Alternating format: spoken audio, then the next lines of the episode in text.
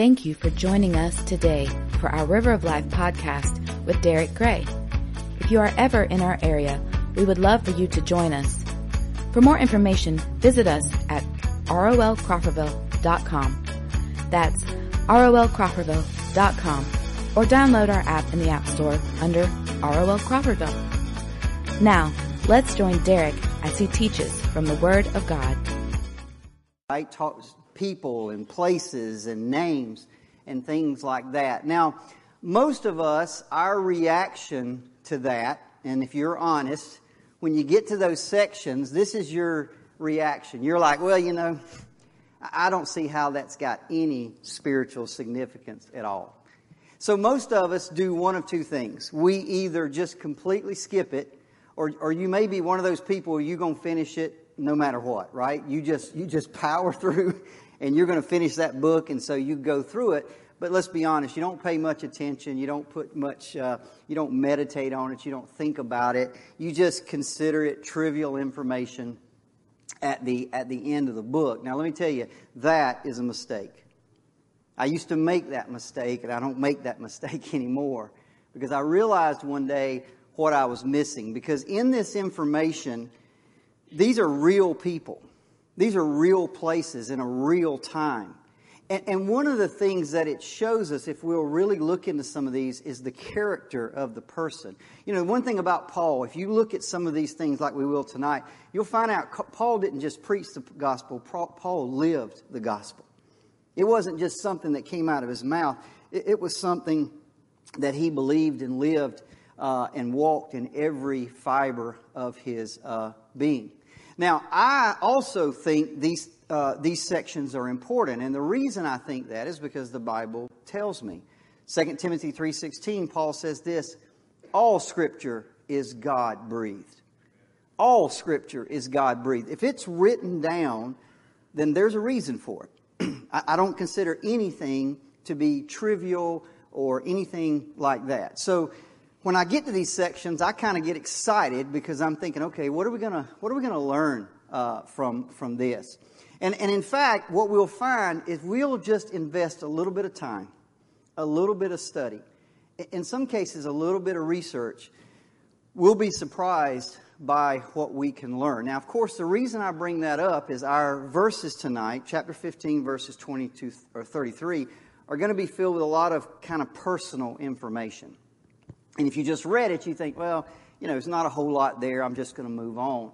But what we're going to find tonight is we're going to find four lessons from the life of Paul.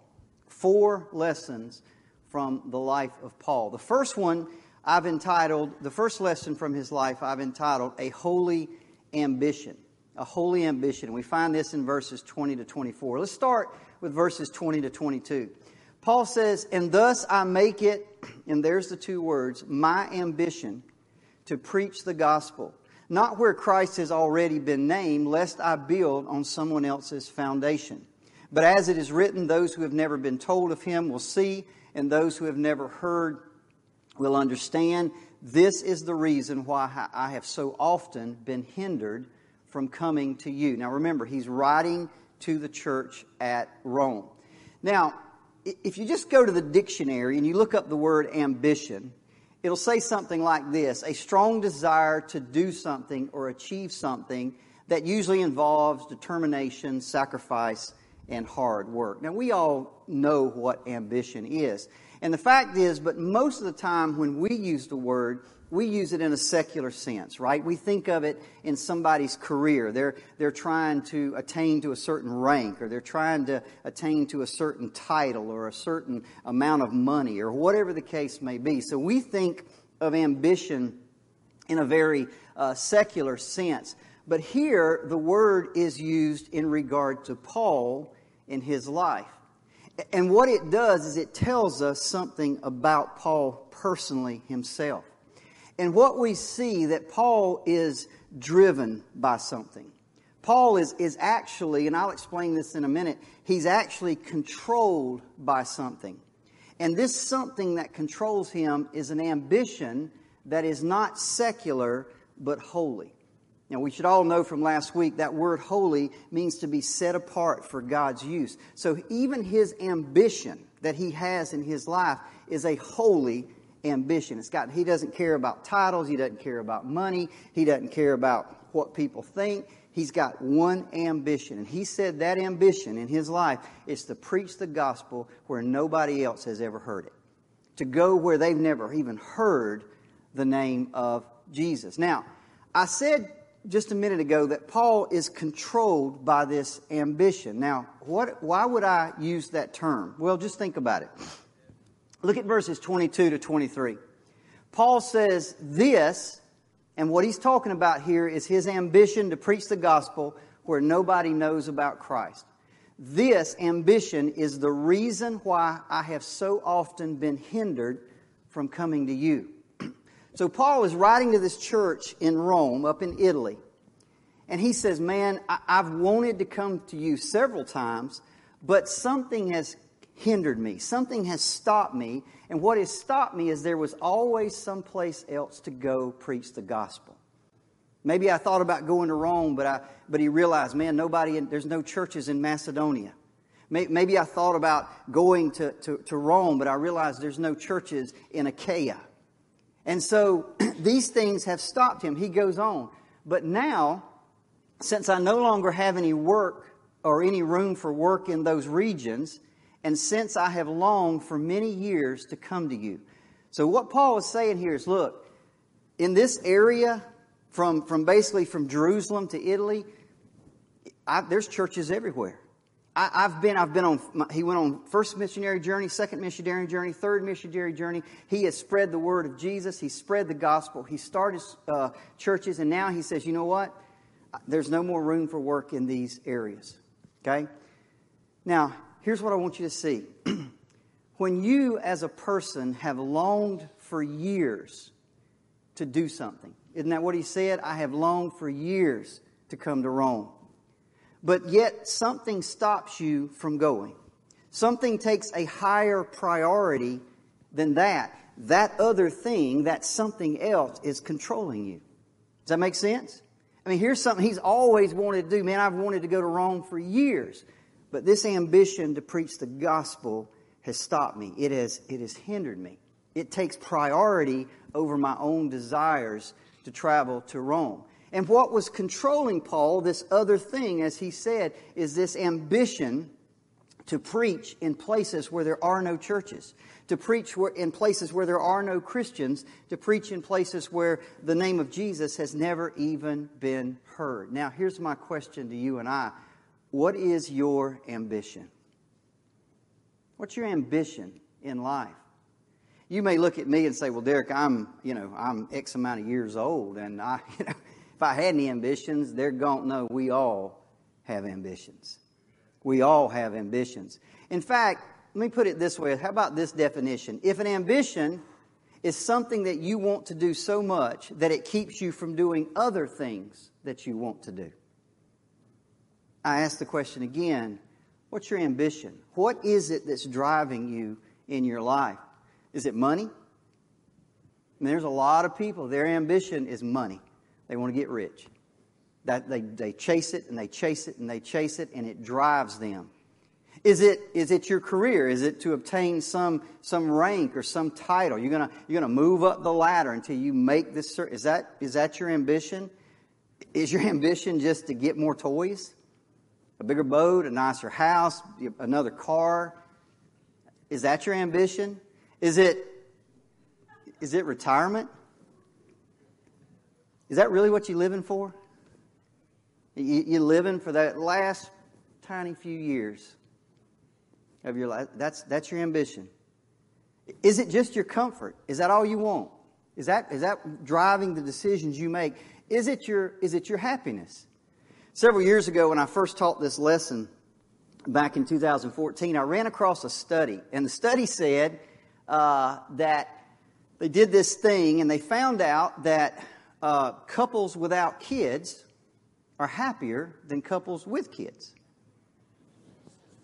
And when I first read that, I thought, well, that, that don't make no sense. I mean, children are great, right? And but then I, I read it and I, I saw what they were asking. They would ask questions like, do you spend as much time uh, with your spouse as you'd like to?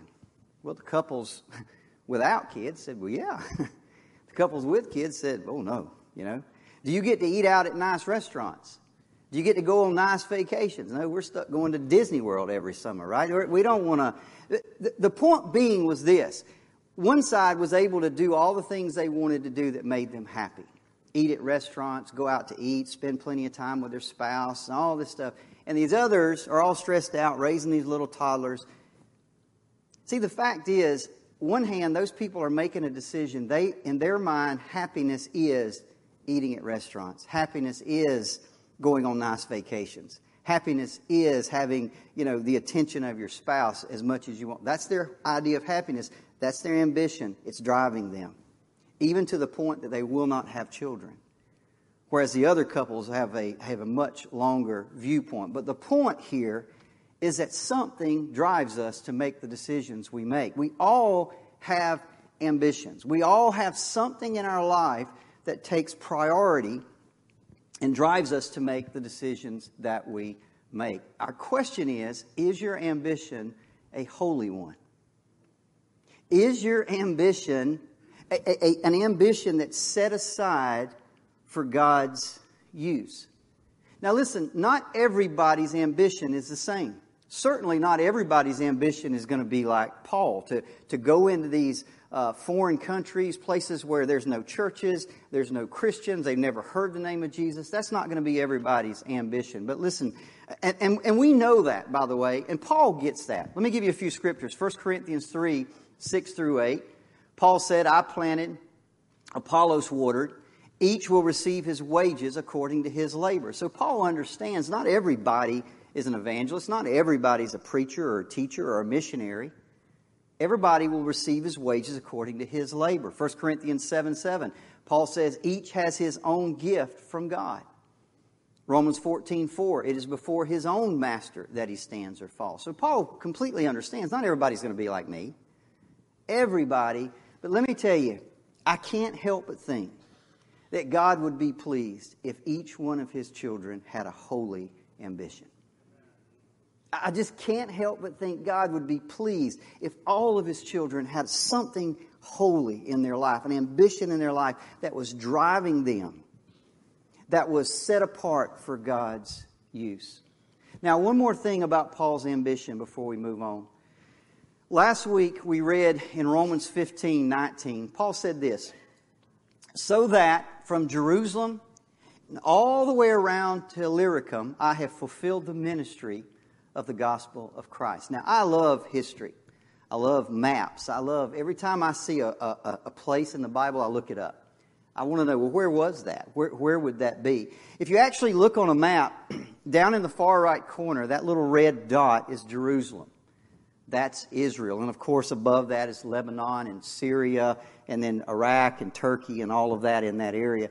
This area up here, uh, just north of the Adriatic Sea, that's modern day Serbia, Croatia, uh, um, Montenegro, things like that. That was the Roman region of Illyricum.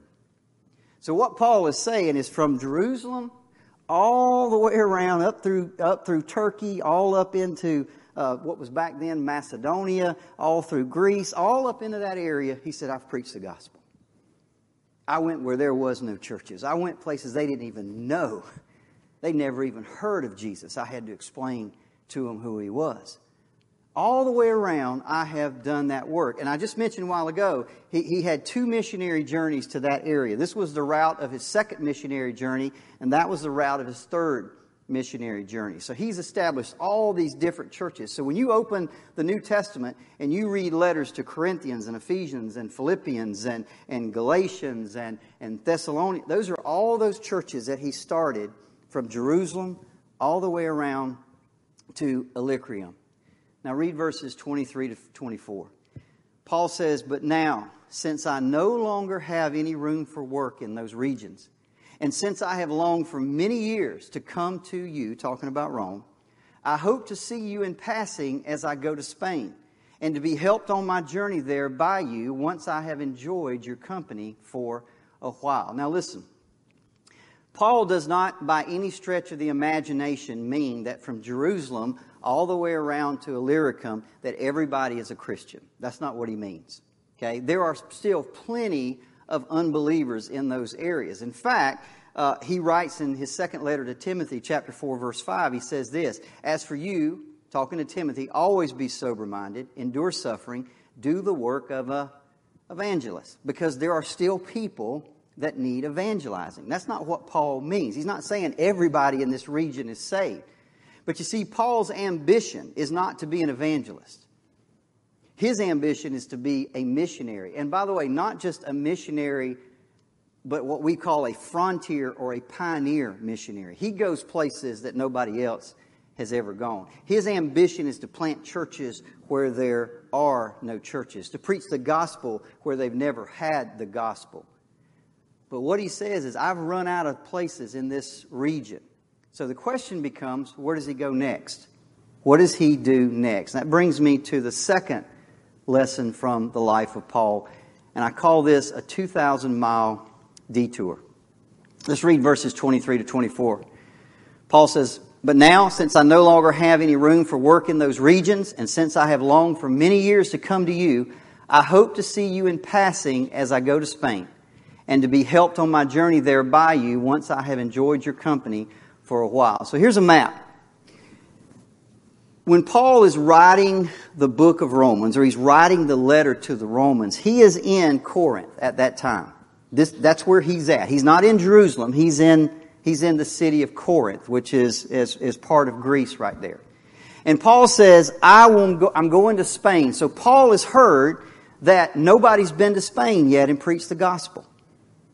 And that's, that's modern day Spain. Nobody's been there. There's no churches in Spain. There's no missionaries in Spain. Nobody's preaching in Spain. That's where I'm going. Because remember, his ambition is what? To go places that nobody else has gone. So Paul says, I'm going to Spain, but on my way, he said, I want to stop by Rome. And I want to visit you. I've wanted to do this for years and years and years and years. Now watch what he says in verse 25. At present, however, I have to go to Jerusalem to bring aid to the saints. For Macedonia and Achaia have been pleased to make some contribution for the poor among the saints at Jerusalem. Now, let me go on. For they were pleased to do it, and indeed they owe it to them. For if the Gentiles have come to share in their spiritual blessings, they ought to be of service to them in material blessings. So, Paul says, remember, I, I got to go to Spain to preach the gospel. I'm going to stop in Rome, but before I do that, I got one more thing that I need to do. I've got to go to Jerusalem. When therefore I have completed this and have delivered to them, he's talking about the money that's been collected, I will leave for Spain by way of you. I know that when I come to you, I will come in the fullness of the blessing of Christ. Now, this is an amazing thing. If you just stop sometimes and look at a map, it's crazy what you can learn from it. Paul says, I have wanted to go to Rome for years. This is a desire of his heart. He said that. And the timing for the trip is as good as it's ever been because he's, he's out of work. He doesn't have any more places to plant churches. Yet, he still doesn't go to Rome. He has one more thing to do, which is to go to Jerusalem. Now, here's the thing Jerusalem is a thousand miles in the opposite direction. He's not saying, I got to stop by Jerusalem. He's got to turn around and go back a thousand miles. Now, folks, this, there's no jets in that day.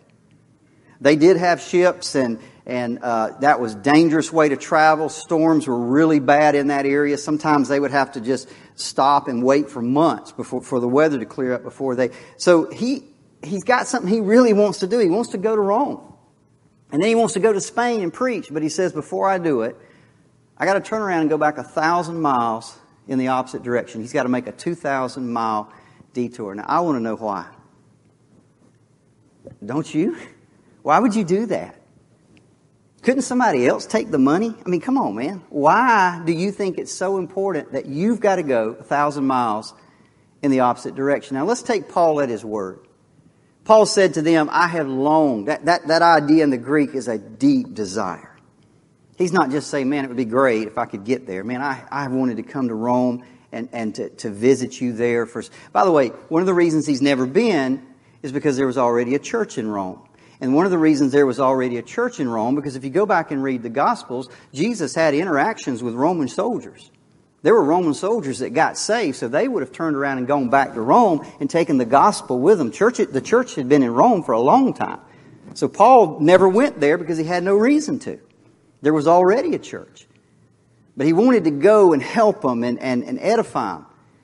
And notice what else he says. It's always been my ambition to preach the gospel where Christ is not known. Well, that's Spain.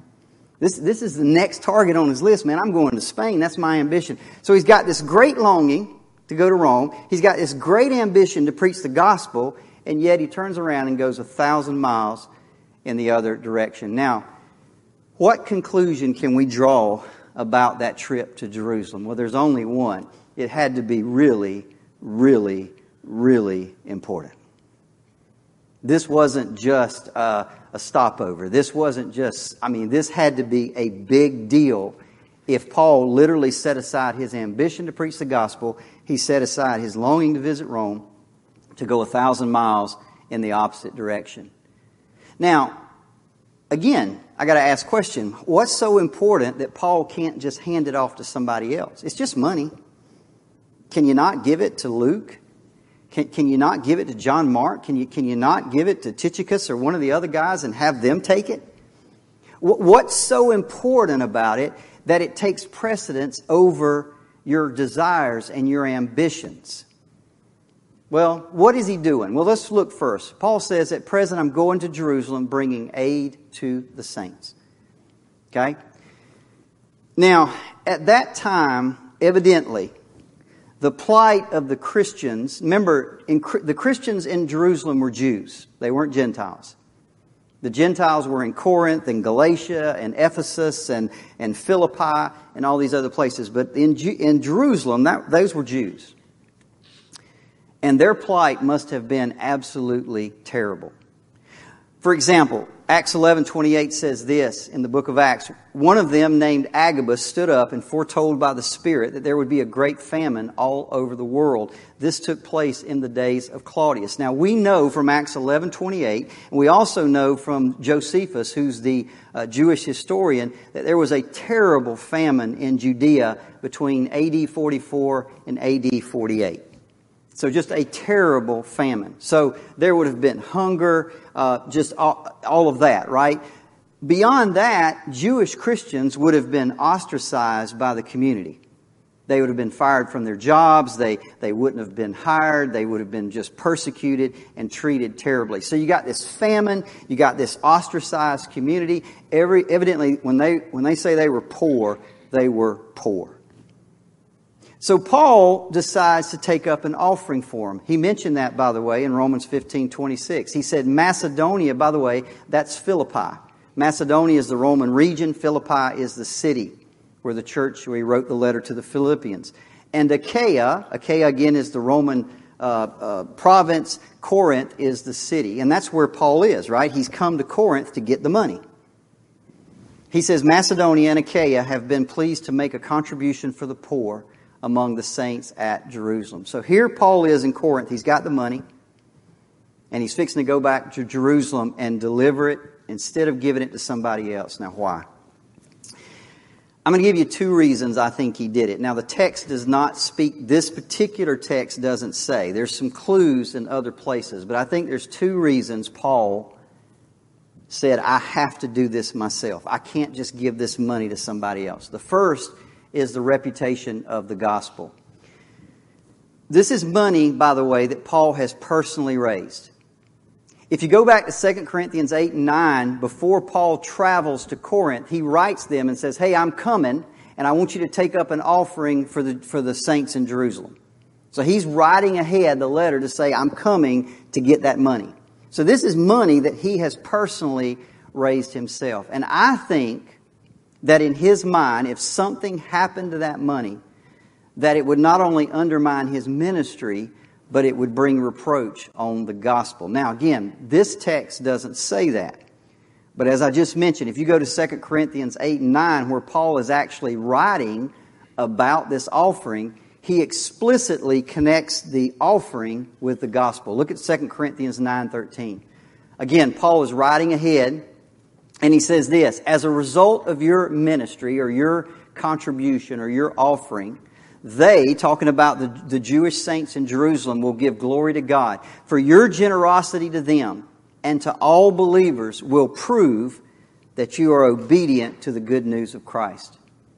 Read that again. This offering will prove to everyone that you are obedient to the gospel. Okay? In other words, one, one of the things at stake in this offering is the demonstration of the power of the gospel. That not only two things. Number one, that it takes Gentiles who used to hate Jews and it allows them to give their money for Jewish people. So that's one thing, the power. It, it, it bridges races, it bridges ethnicities. That's what the gospel does. The second thing the gospel does is it frees people from the love of money and makes them generous. People that used to love money and hang on to money and chase money, now all of a sudden they're just, they're, they're generous with it. That's the gospel. So Paul says this offering is going to prove the power of the gospel. So I think that's one thing that was at stake. And if something were to happen to that money, if it were stolen or God forbid somebody had embezzled it, it would contradict the very nature of the gospel.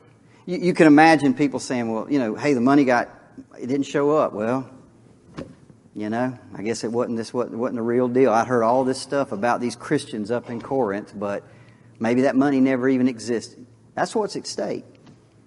Paul says, I, it was that important that the Jews see that the Gentiles had been changed.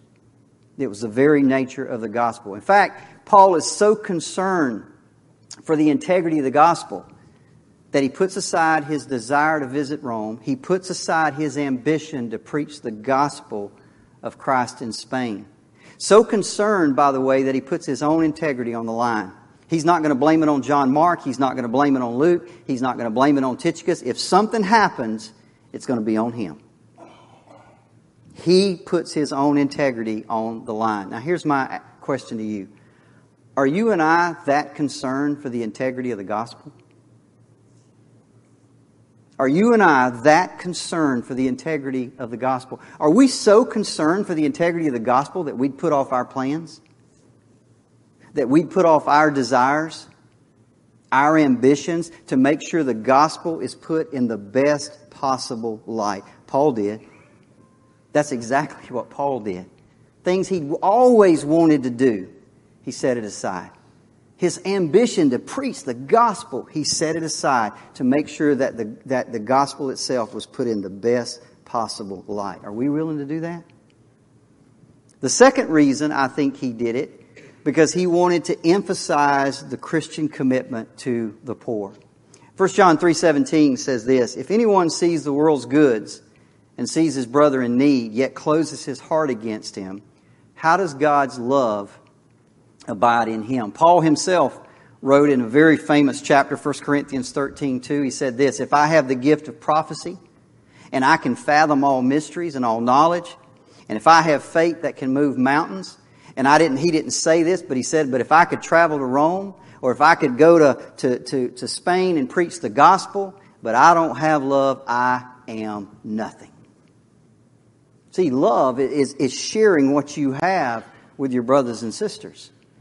It's what, it's what John just said. If you, if you see your brother in need and you don't help, how can you say the love of God abides in you?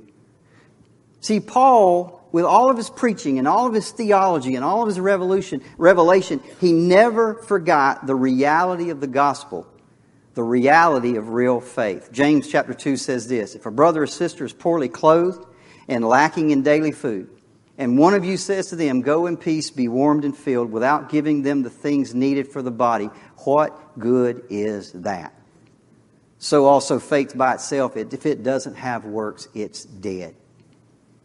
See, I, Paul's life was, his ambition was to preach, but he never forgot that real faith puts, puts the gospel in action. And he wanted to demonstrate that, I think, with his own life. So, Paul takes this offering to the, to the Jerusalem. And I think, again, he does it to uh, underline the importance of ministry to the poor. By the way, he does this at tremendous risk. You see, Paul has been warned don't go back there. They want to kill you there. There are men there that are waiting for you to show up. They are going to kill you, one way or another. Do not go to Jerusalem. I mean, this, I mean just think about what he did. I, I just can't get over it. It would have been so easy. There's danger back there. It would have been oh, so easy to say, Luke, you take this money.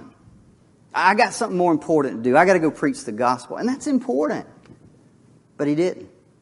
Put his own neck on the line to go back to Jerusalem. By the way, he clearly understood there was danger. Look at verses 30 to 31.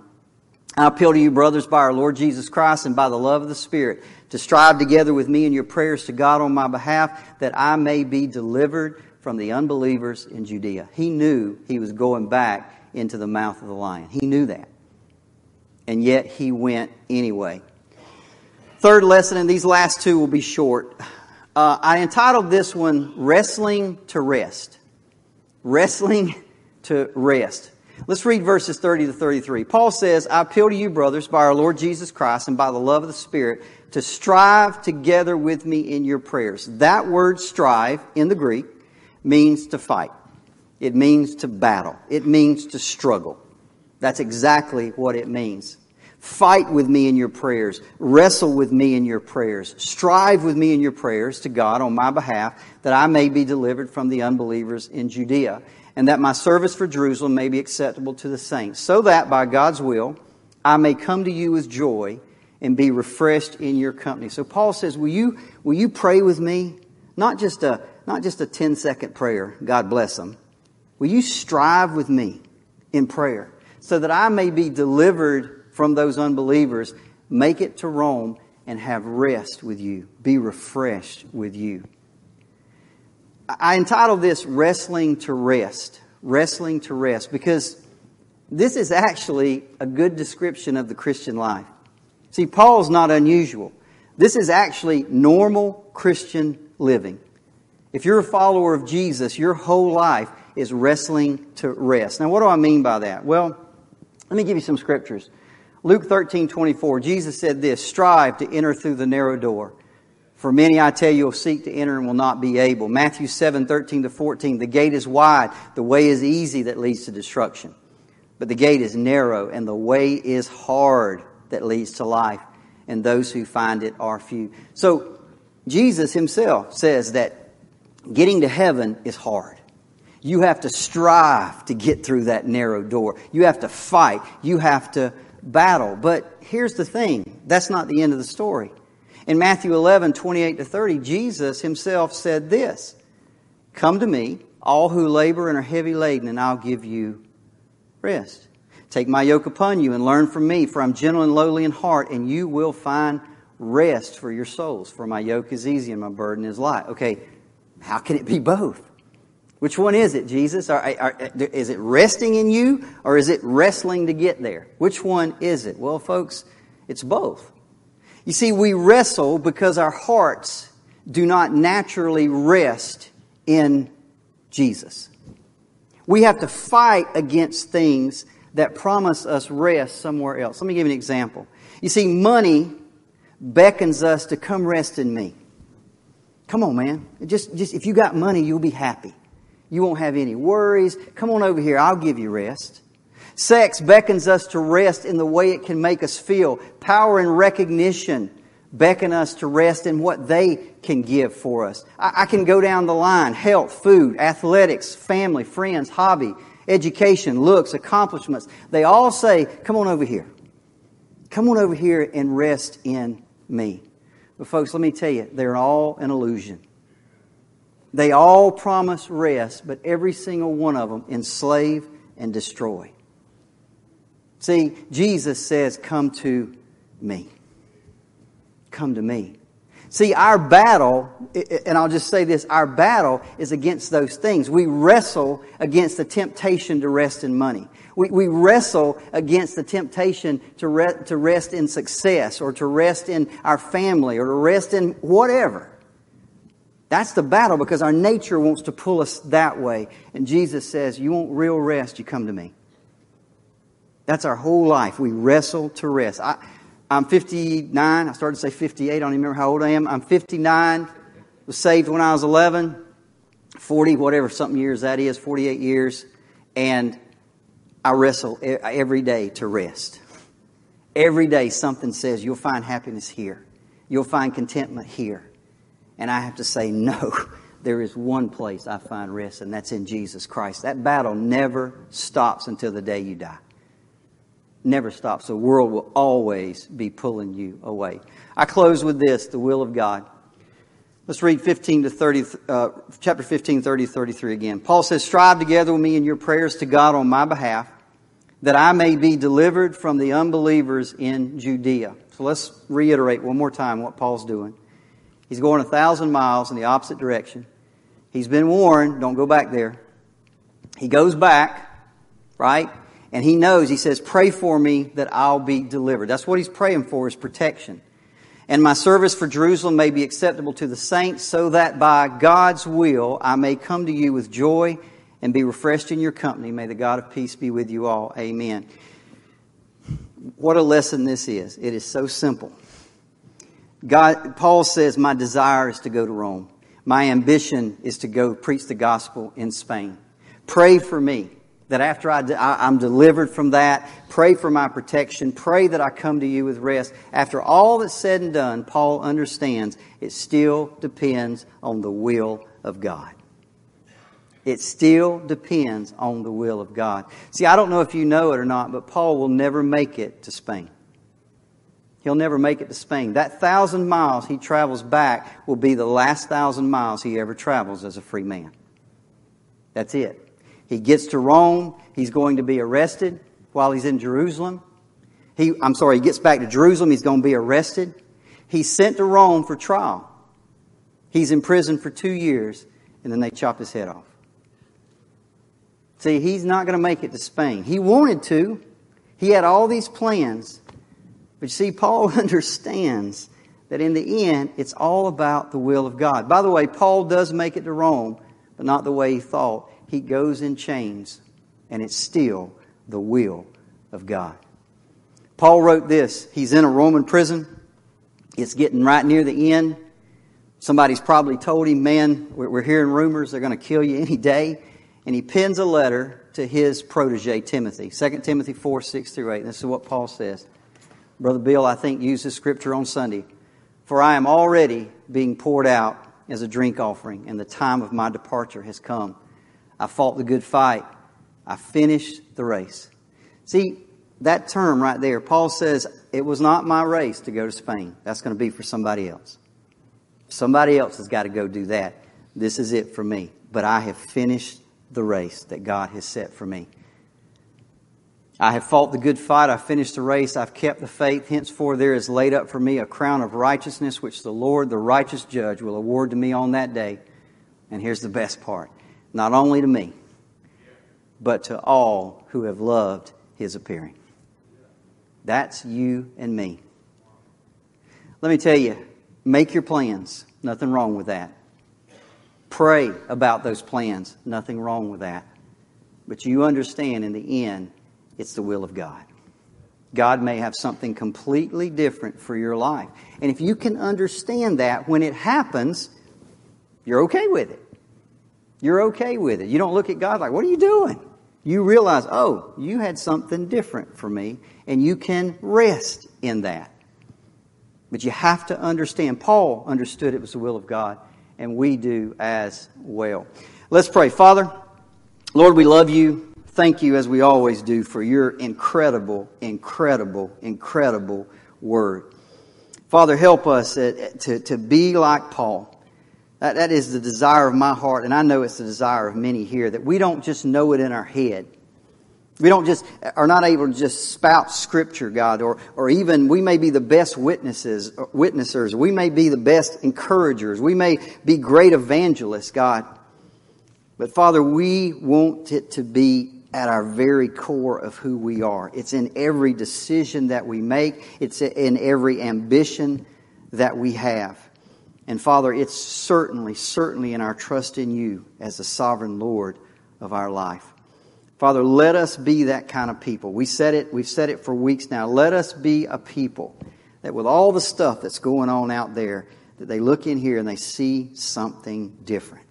they see something different. Not people just saying it, but people doing it. And that comes from you, Holy Spirit. It's not us. We cannot do it on our own. We can only do it through your power. Make it so in Jesus' name. Amen. Thank you again for listening to this podcast from River of Life. We want to encourage you to visit us this Wednesday night at 7 p.m. in Crawfordville. For more information, visit us online at rolcrawfordville.com. That's rolcrawfordville.com. Or download our app in the App Store under ROL Crawfordville.